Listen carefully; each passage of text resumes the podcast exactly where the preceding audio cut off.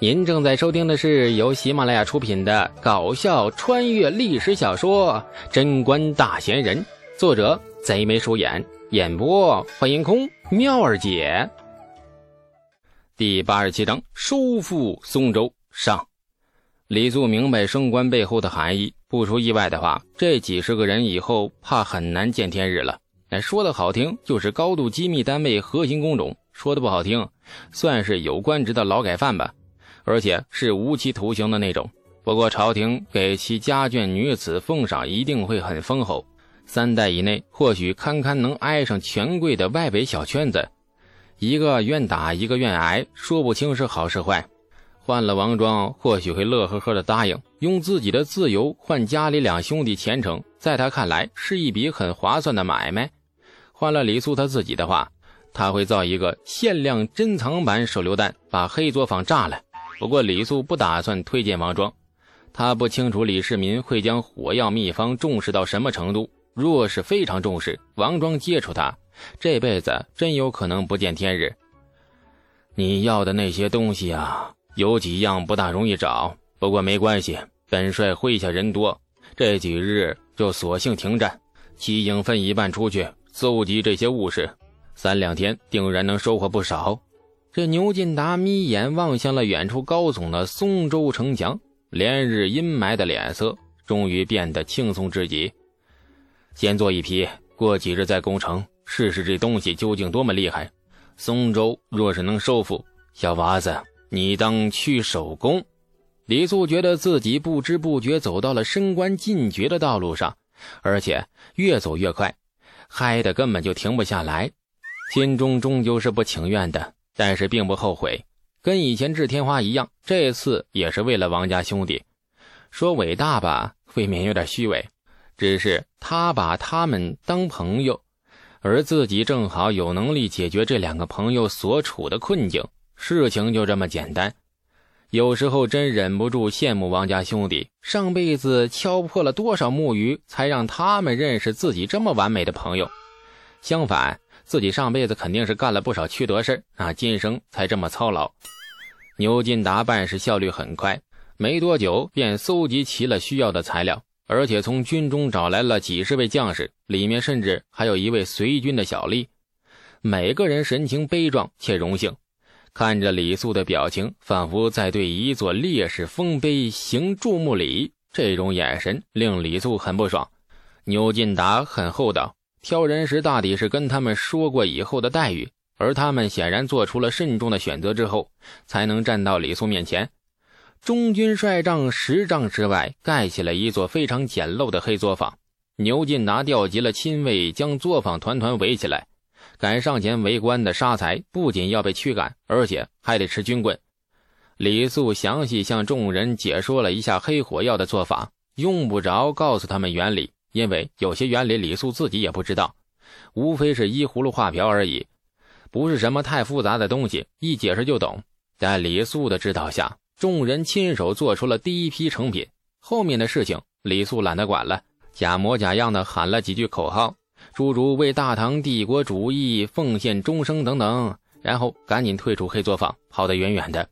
里面一群恐怖分子造造造造那个炸药，等同于一个随时爆炸的火药桶。万一出点什么意外，比如哪个智商明显要充值的家伙嫌光线太暗，点着火把造罐罐什么的，那就废了。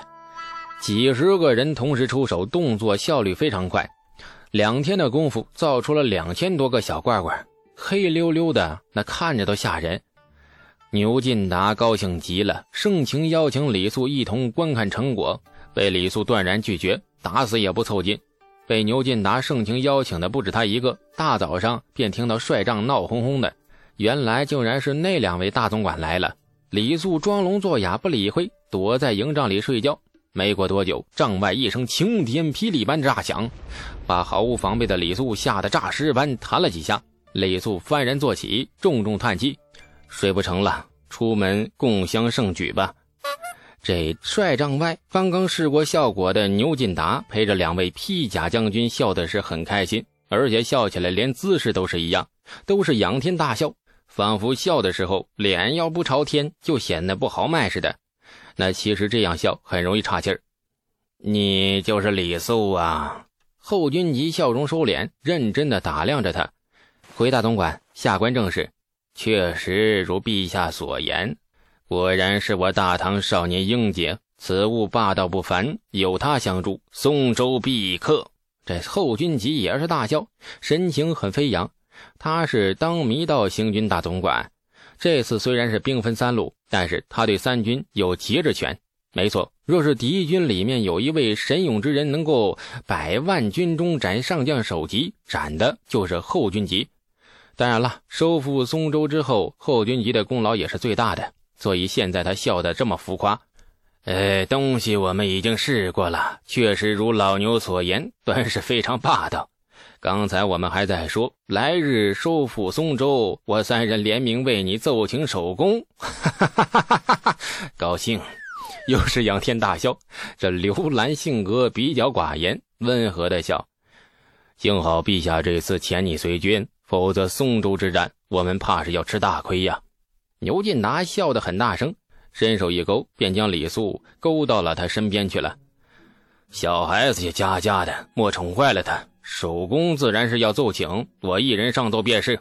后军吉指着他笑骂：“老货倒是会收买人心。”这么快就把他划到了你那头了，你别高兴太早。老程的招子比你我毒辣，早把这小子当宝贝了。您，陛下把那小娃子安插到牛某帐下，自然是我的人。